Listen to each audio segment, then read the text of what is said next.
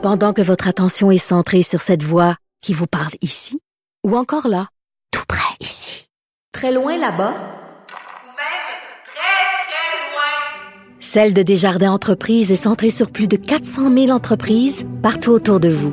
Depuis plus de 120 ans, nos équipes dédiées accompagnent les entrepreneurs d'ici à chaque étape pour qu'ils puissent rester centrés sur ce qui compte, la croissance de leur entreprise.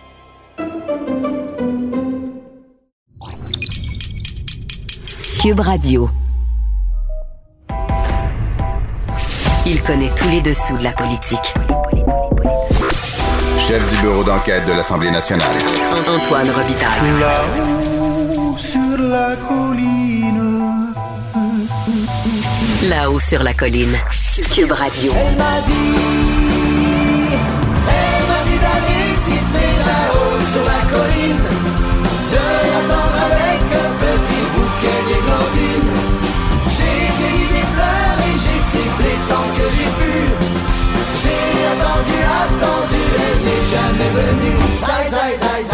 Excellent mardi à tous. Ce que vous venez d'entendre, c'est les Belvédères, le groupe de Vincent Lemaitre-Vierge, un auditeur de là-haut sur la colline.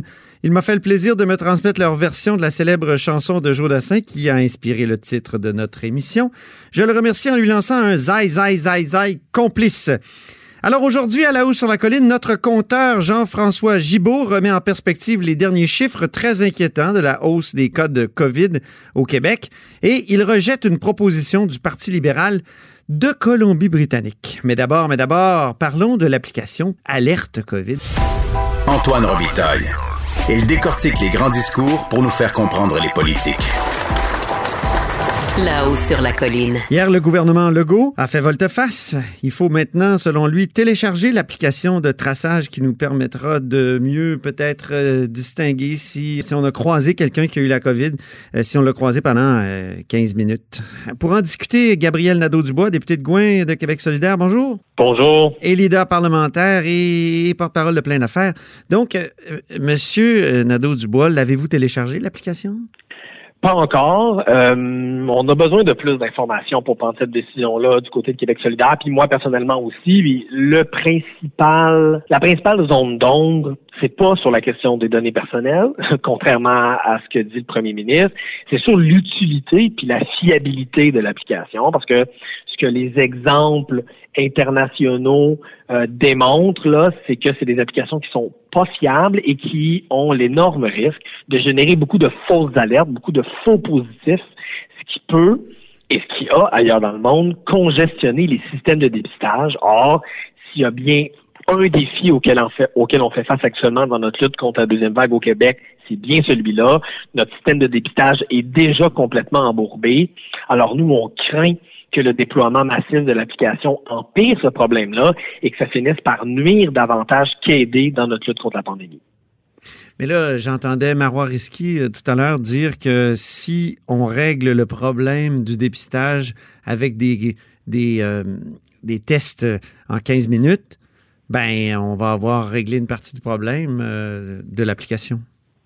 Ah, je suis plutôt d'accord avec ça. Si on est capable de démontrer que notre système de dépistage est prêt et qu'on va être capable d'accueillir la vague de gens qui vont se présenter, euh, nous, on va être tout à fait ouvert à, télécharger puis à inviter les gens à télécharger l'application.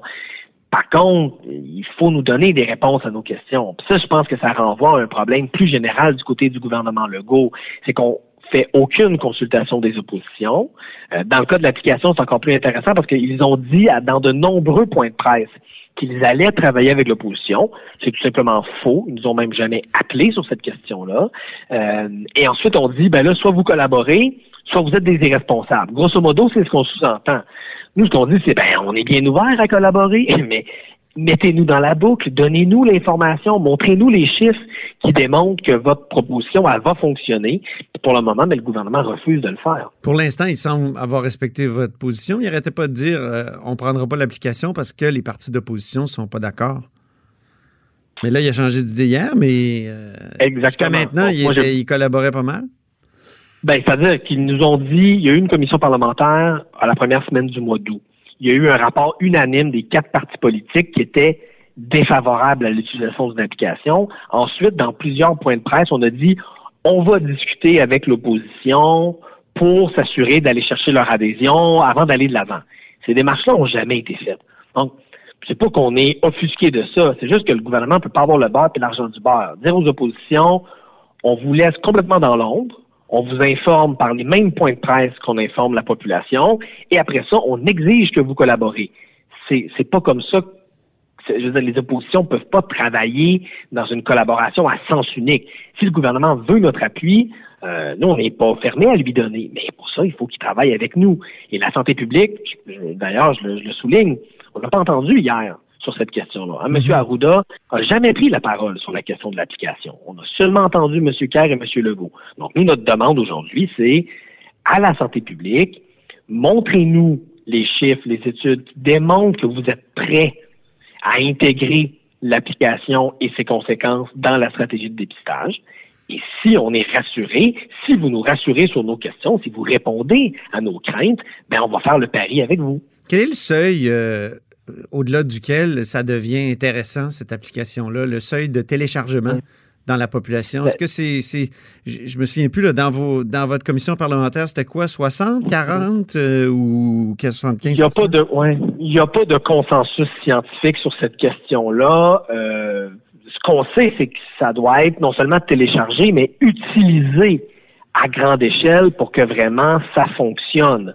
Euh, dans beaucoup de pays, ça a été très peu téléchargé, donc ça a été complètement inutile. Dans d'autres, ça a été massivement téléchargé, mais là, ça a eu le problème inverse.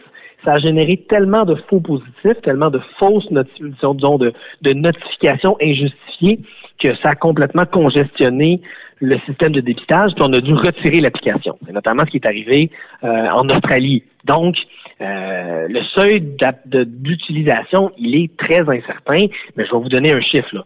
S'il y avait 60% des gens au Québec qui non seulement la téléchargeaient, mais l'utilisaient, ça ferait en sorte qu'il y aurait seulement 4% de chances que deux personnes qui ont l'application se rencontrent.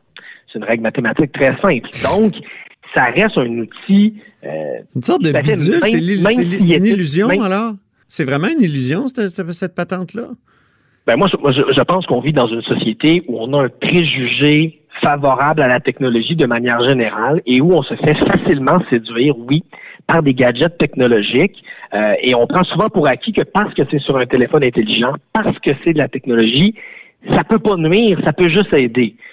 C'est pas ce que disent, c'est pas ce que disent les scientifiques, c'est pas ce que disent les experts qui unanimement en commission parlementaire sont venus dire ces gadgets-là, -là, c'est au mieux au mieux inutile, puis dans plusieurs pays, ça a été contre-productif. Donc oui, moi je pense qu'il y a un caractère un peu illusoire. On pense que parce que c'est technologique, ça va nécessairement être une bonne chose. Ou sinon, on va dire, ah, ben, ça peut pas nuire. dans le pire des cas, ce serait inutile. Oui, c'est un outil supplémentaire qu'on nous dit souvent.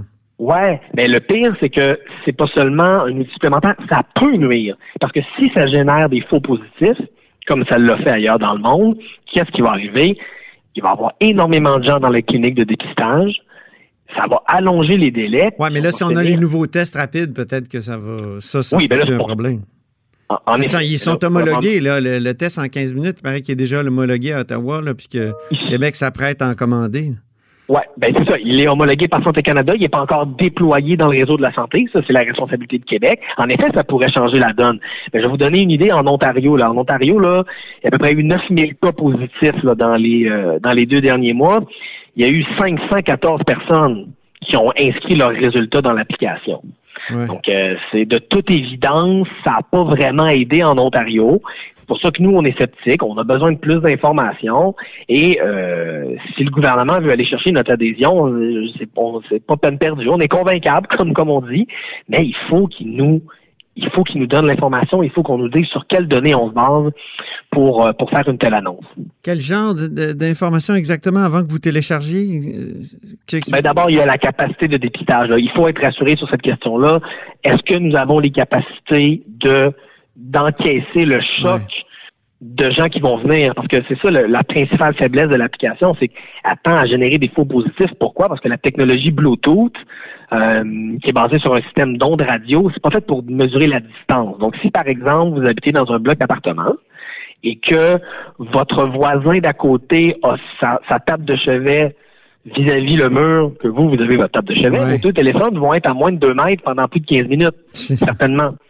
Et donc, on va vous notifier en vous disant si votre voisin a un diagnostic positif, que vous avez été en contact avec lui, puis que vous devez aller vous faire tester. Dans les faits, si quelqu'un vous appelait et vous demandait avez-vous été en contact avec votre voisin, vous diriez ben non, on s'est même pas croisé. Même chose si euh, vous êtes dans un bouchon de circulation pendant plus de 15 minutes, la voiture à côté de vous est à moins de 2 mètres, vous allez être notifié. Même chose si vous portez un masque, même chose s'il y a un plexiglas. Ouais. Fait qu'il y a toute une série de situations où l'application va notifier les gens euh, sans raison. C'est ce qui est arrivé dans plusieurs pays dans le monde. Et là, on va se ramasser à devoir gérer des milliers et des milliers de gens qui vont aller se faire tester pour rien. Alors que le traçage de la mitaine, oui, c'est plus daté, mais c'est plus fiable. Et d'ailleurs, quand la Colombie-Britannique a décidé de ne pas aller de l'avant avec l'application, qu'est-ce qu'ils ont fait immédiatement? Ils ont embauché massivement des gens dans les départements de santé publique Ouais, pour ça. faire des enquêtes épidémiologiques. On se retrouve avec un gouvernement au Québec qui a fait un peu la pire des deux options. Il a dit on prend pas l'application, puis on n'embauche pas massivement. On n'empauche pas de mitaine. Exactement. Fait qu'on n'utilise pas le gadget, puis on n'embauche pas de mitaine. Donc, on se retrouve dans la pire des situations où là, on a des réseaux encore, puis s'il y en avait encore des nouvelles en fin de semaine, des réseaux de la santé publique qui n'ont pas le personnel pour faire les enquêtes. Et là, on va leur rajouter potentiellement des milliers de personnes qui vont dire Hey, j'ai reçu une notification, j'ai reçu une notification, il faut que j'aille me faire tester. Et là, je ne parle pas du faux sentiment de sécurité, parce que ça, c'est un autre enjeu. On dit souvent, les jeunes, ils prennent pas ça au sérieux. Est-ce qu'en leur faisant télécharger une application, on va leur faire prendre au sérieux le danger que ça représente la COVID? Ou est-ce qu'au contraire, on va pas alimenter leur faux sentiment de sécurité et qu'il n'y a pas des jeunes qui vont dire, ben moi, j'ai pas eu de notification, je suis pas à risque, j'ai pas besoin de faire attention. Ça, c'est un autre phénomène qui a été euh, pointé du doigt par les experts en commission parlementaire. Puis Oh, dans le dernier oui. mois, le gouvernement n'a rien fait pour nous rassurer sur l'ensemble de ces enjeux-là. Autre sujet, vous êtes leader parlementaire. Allez-vous appuyer la motion euh, des libéraux cet après-midi qui euh, demande à ce que tout le monde s'excuse pour la loi des Ouais. mesures de guerre Québec, Ottawa, Montréal? Ouais, euh, ben on va en discuter. On a un caucus dans quelques instants. On va en parler en caucus.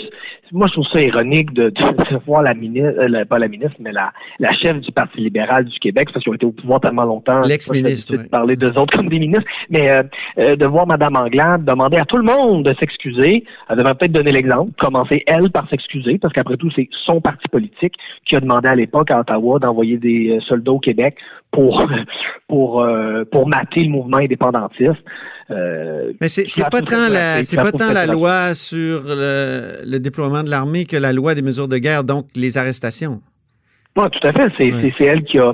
Ben, c'est pas les militaires qui ont arrêté les, les gens, c'est ça que je veux dire. Non. Oh, mais c'est que c'est c'est son parti politique qui a donné le, le Le feu donne- vert ouais. à Ottawa euh, de procéder avec la loi sur les mesures de garde et de suspendre les libertés civiles des gens.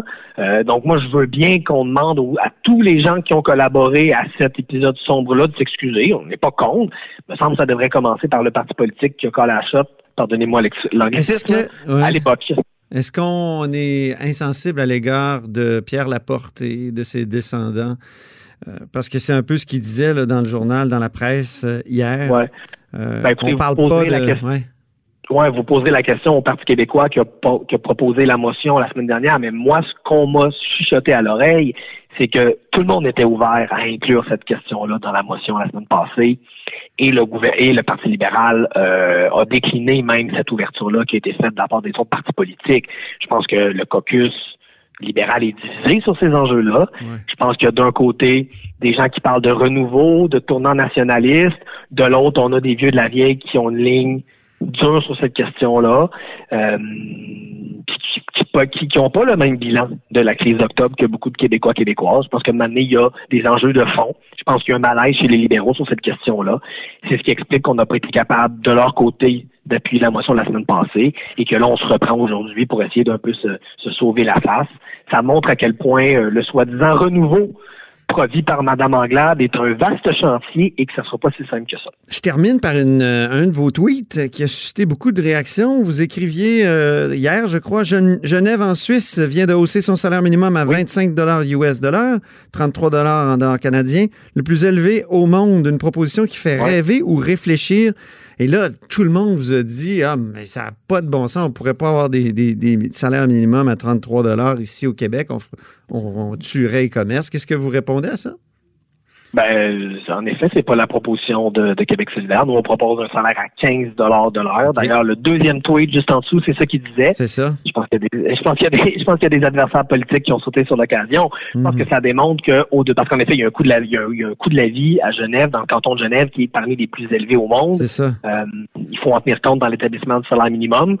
Quand on fait grosso modo les mêmes calculs au Québec, on se rend compte qu'au Québec, là, pour vivre dans la dignité en travaillant à temps plein, ça prend à peu près 15 dollars de l'heure. C'est ce qu'on propose à Québec solidaire.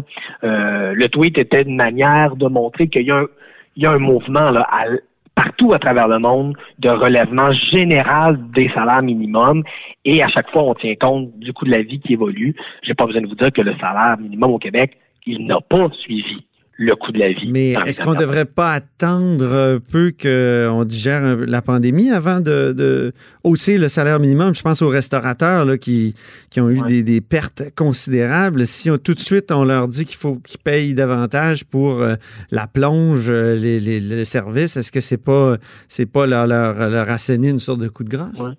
Ben, au contraire, je pense que la pandémie nous a fait réaliser à quel point les femmes et les hommes qui gagnent le salaire minimum sont la colonne vertébrale de l'économie. Quand on a tout fermé au printemps dernier, parmi les seuls à continuer de travailler dans le secteur privé, là, c'est les gens payés au salaire minimum.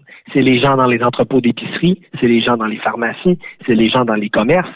Ces gens-là, ils ont été au front et on, et on s'est mis à les appeler du jour au lendemain des travailleurs, travailleuses essentielles, alors que, alors que pendant des années, on avait dit, ah, c'est surtout des étudiants, vous savez, ça vaut pas vraiment la peine, c'est pas des métiers très qualifiés, ça mérite pas un 15 de l'heure. Je pense que la pandémie doit nous ouvrir les yeux sur la contribution essentielle de ces gens-là à notre économie. Ils méritent un salaire qui leur permet de vivre au-dessus du seuil de la pauvreté. Ils méritent 15 de l'heure. Et s'il faut aider les petites entreprises à payer ce salaire-là, ben faisons-le.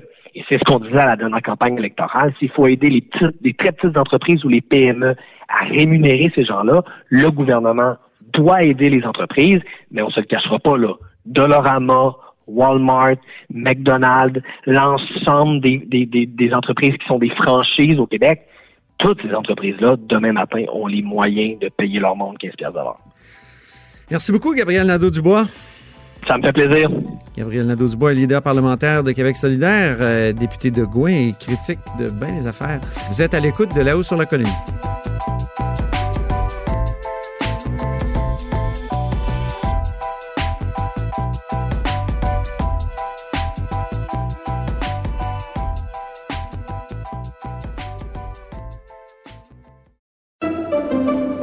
Pendant que votre attention est centrée sur cette voix qui vous parle ici, ou encore là, tout près ici, très loin là-bas, Ou même très, très loin. Celle de Desjardins Entreprises est centrée sur plus de 400 000 entreprises partout autour de vous. Depuis plus de 120 ans, nos équipes dédiées accompagnent les entrepreneurs d'ici à chaque étape pour qu'ils puissent rester centrés sur ce qui compte, la croissance de leur entreprise.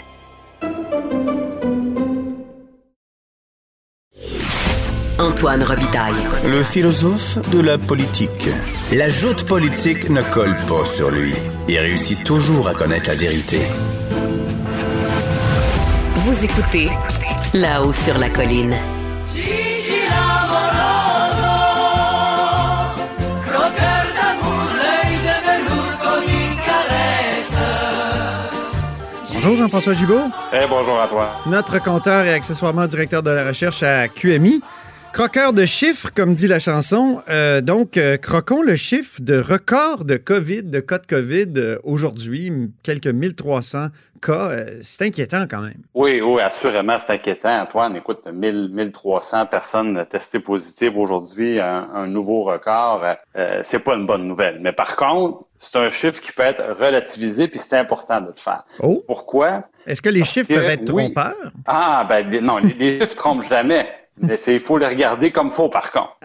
Euh, et dans ce cas-ci, euh, ce que je voulais euh, simplement porter à l'attention des gens qui nous écoutent, c'est que c'est vrai que c'est un record de personnes positives testées, mais aussi, ça s'explique parce qu'il y a beaucoup plus de tests qu'on fait maintenant qu'on en faisait au printemps. Il y a des journées, c'est cinq, six fois plus de tests. Donc, c'est sûr que quand on teste plus, ben évidemment, on en trouve plus. Et là, une manière de savoir si c'est uniquement parce qu'on teste plus ou si c'est aussi parce qu'il y a plus de personnes infectées. Oui, parce qu'il ben, faut faire regarde- attention de, faut faire attention de, de faire du, du Trumpisme. Là. Et Il faut Don- Donald Alors, Trump avait dit ça aussi. euh, C'est parce qu'on teste plus qu'il y a plus de cas. Ah, ben exactement. Sauf que le, le- contrairement à M. Trump, il faut aller voir les chiffres puis travailler avec, avec les, les données qui sont rendues publiques par l'INSPQ. Alors, l'INSPQ, hein, qui est une mine d'or d'informations sur la COVID, si, euh, si vous voulez aller consulter leur page, c'est très bien fait, c'est très visuel aussi. Ben, vous allez être en mesure de constater, c'est pas vrai, faut faire, faut faire une petite équation, Antoine, à ceux qui, les friands d'Excel, là, hein, les, les vrais amateurs de chiffres. Euh, il faut faire une petite équation pour se rendre compte qu'au début du mois de mai, on testait moins, mais on a eu une période où 13 tests sur 100 étaient positifs. Donc, 13, à chaque fois qu'on testait 100 personnes, on avait 13 personnes de positives. Tandis que hier, et euh, c'était comme ça, là, puis c'est pas juste hier, là, c'est dans les dernières semaines, on teste beaucoup plus, mais on a un taux de positivité qui est, qui est maintenant à 4% Donc, c'est seulement 4 personnes, 4 personnes et demie sur 100 qui sont positives dans ceux qu'on teste, mais on en teste beaucoup plus. OK. Donc là, on pourrait dire, mais, mais attention, une autre nuance très importante et, et qui, encore une fois, elle est beaucoup plus dure à quantifier, Antoine. La stratégie de testage a beaucoup changé depuis le début de la pandémie. Ce que ça veut dire, c'est que rappelez-vous, au printemps, on avait beaucoup moins de tests, alors on était beaucoup plus sélectif dans les personnes qu'on allait euh, accepter de tester. Donc, il fallait à ce moment-là, par exemple, euh, être de retour de voyage et avoir des symptômes, un peu comme un certain Antoine Robitaille. Ce fut mon cas. Oui. et ce fut donc ton cas. Mais moi, par exemple, si euh, j'avais un petit symptôme, une petite fièvre, puis je disais, je vais aller me faire tester, tout, tout, tout, ça marchait pas comme ça. Et après ça, qu'est-ce qu'on a fait? On a privilégié, évidemment, des personnes du réseau de la santé qui étaient très en contact, par exemple, dans les CHSLD, là où il y avait des, des éclosions. Alors, encore une fois, c'est comme un peu pêcher dans une pisciculture. On réservait nos tests à des personnes qui étaient très exposées au virus, tandis que maintenant, évidemment, n'importe qui ou à peu près peut aller se faire tester. Évidemment, on recommande pas aux gens, s'ils n'ont aucune raison de croire qu'ils ont la COVID, d'aller encombrer le système. Mais c'est beaucoup plus facile d'aller se faire tester que ce l'était au printemps. Et ça, comme n'importe qui, monsieur, madame, tout le monde peuvent s'y rendre, ben, ça fait baisser le pourcentage de positivité. Donc, encore une fois, pourcentage de, tests positifs beaucoup plus bas qu'au printemps, mais on fait beaucoup plus de tests et surtout, on accepte beaucoup plus une, clientèle diversifiée avec des, des gens qui sont beaucoup moins euh, susceptibles d'avoir contracté le coronavirus. Est-ce que les autorités ne devraient pas nous dire ça? Parce que avoir 1300 cas comme aujourd'hui, ça peut être paniquant. Ben, les stratégies de testage sont très bien indiquées hein, sur le, site du gouvernement. Alors, euh, on, peut voir évidemment, euh, selon nos conditions, si oui ou non on doit aller se faire tester. Parce que quand on se présente, hein, on, nous demande en- rapidement, mais on nous demande pour quelle raison qu'on se présente. Et évidemment, une personne qui dirait, ben moi, ça me tentait de l'essayer, ça ne fonctionnera pas. Là. Donc, on, peut regarder ces, euh, ces informations-là sur le site du gouvernement. À ce moment-là, vous n'aurez pas de mauvaise surprise euh, rendue sur le, lieu où le test vous est administré. Déplacements interrégionaux maintenant, euh, il y a des incohérences selon toi, euh, parce qu'il y a des régions qui n'ont pas toutes les mêmes couleurs. Euh, prenons Charlevoix, qui n'a pas la même couleur que la région de Québec. C'est orange par rapport à rouge. Euh, mais ça occasionne des, des problèmes. Euh, Explique-nous. Ben, c'est-à-dire que évidemment, euh, on, on est en train d'apprendre à nager en traversant le lac. C'est ça un peu affronter la pandémie. donc c'est normal. C'est une nouvelle, c'est une nouvelle métaphore, ça. Là, Il y nouvelle- avait, une il y nouvelle avait l'avion qu'on construit en vol.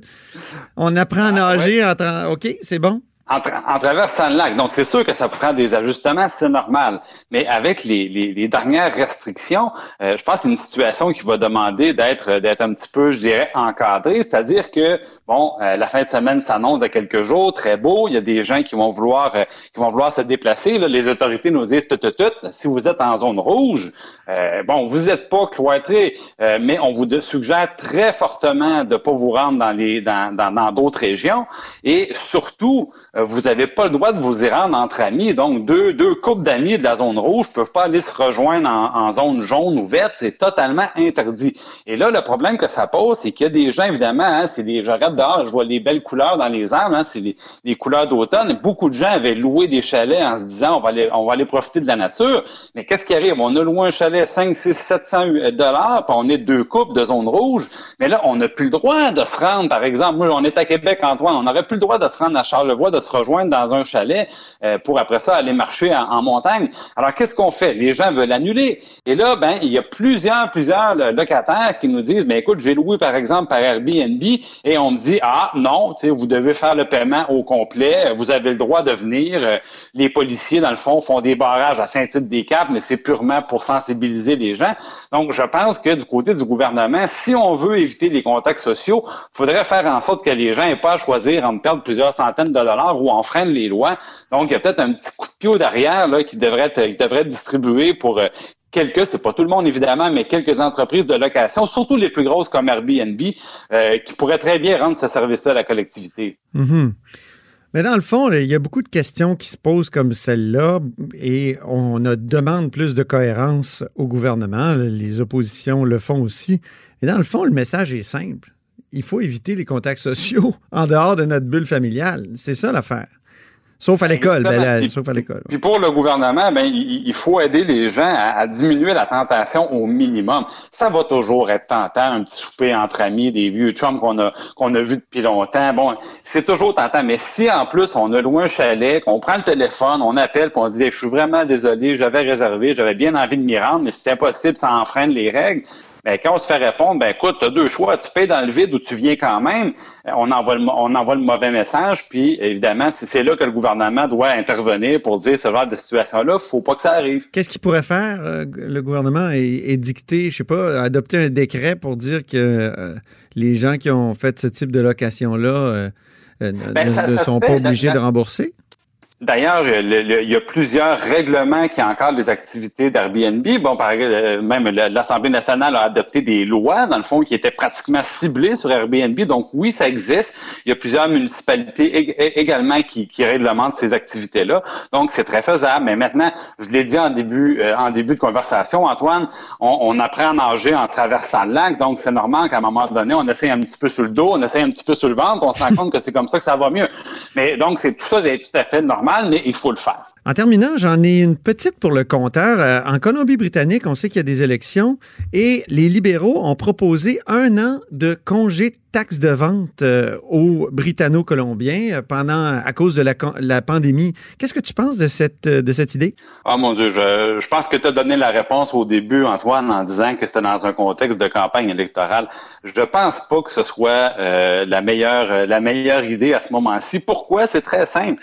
Les, les statistiques, encore une fois, révèlent une situation où les gens, le, Canadien moyen, par exemple, a plus d'épargne qu'il en a jamais eu.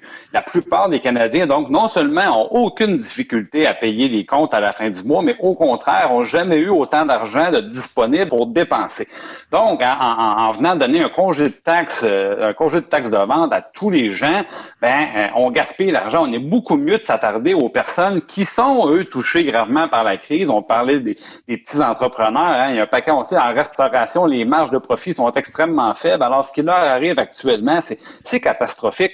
On est mieux comme ça de bien cibler les gens qui, au mérite, euh, doivent être compensés, doivent être soutenus, parce qu'on veut évidemment que ces gens-là traversent le désert puis soient capables de se relever. On est bien mieux de faire ça que de dire, euh, de sommer à tout vent en disant, ben la taxe de vente, on l'annule pour un an. Là, ça coûte très, très cher. Et dans le fond, c'est un paquet de personnes comme toi et moi, dans le fond, qui qui souffront pas de la COVID. On serait bien content d'avoir l'argent dans nos poches, mais est-ce que ça serait une utilisation judicieuse, surtout dans un, dans un contexte où on le sait, à Ottawa, hein, il va y avoir un record de déficit à la fin de l'année? Est-ce qu'il faut rajouter à ça une perte de TVQ, euh, de TPS plutôt euh, très importante? Mais ben, ma réponse est clairement non.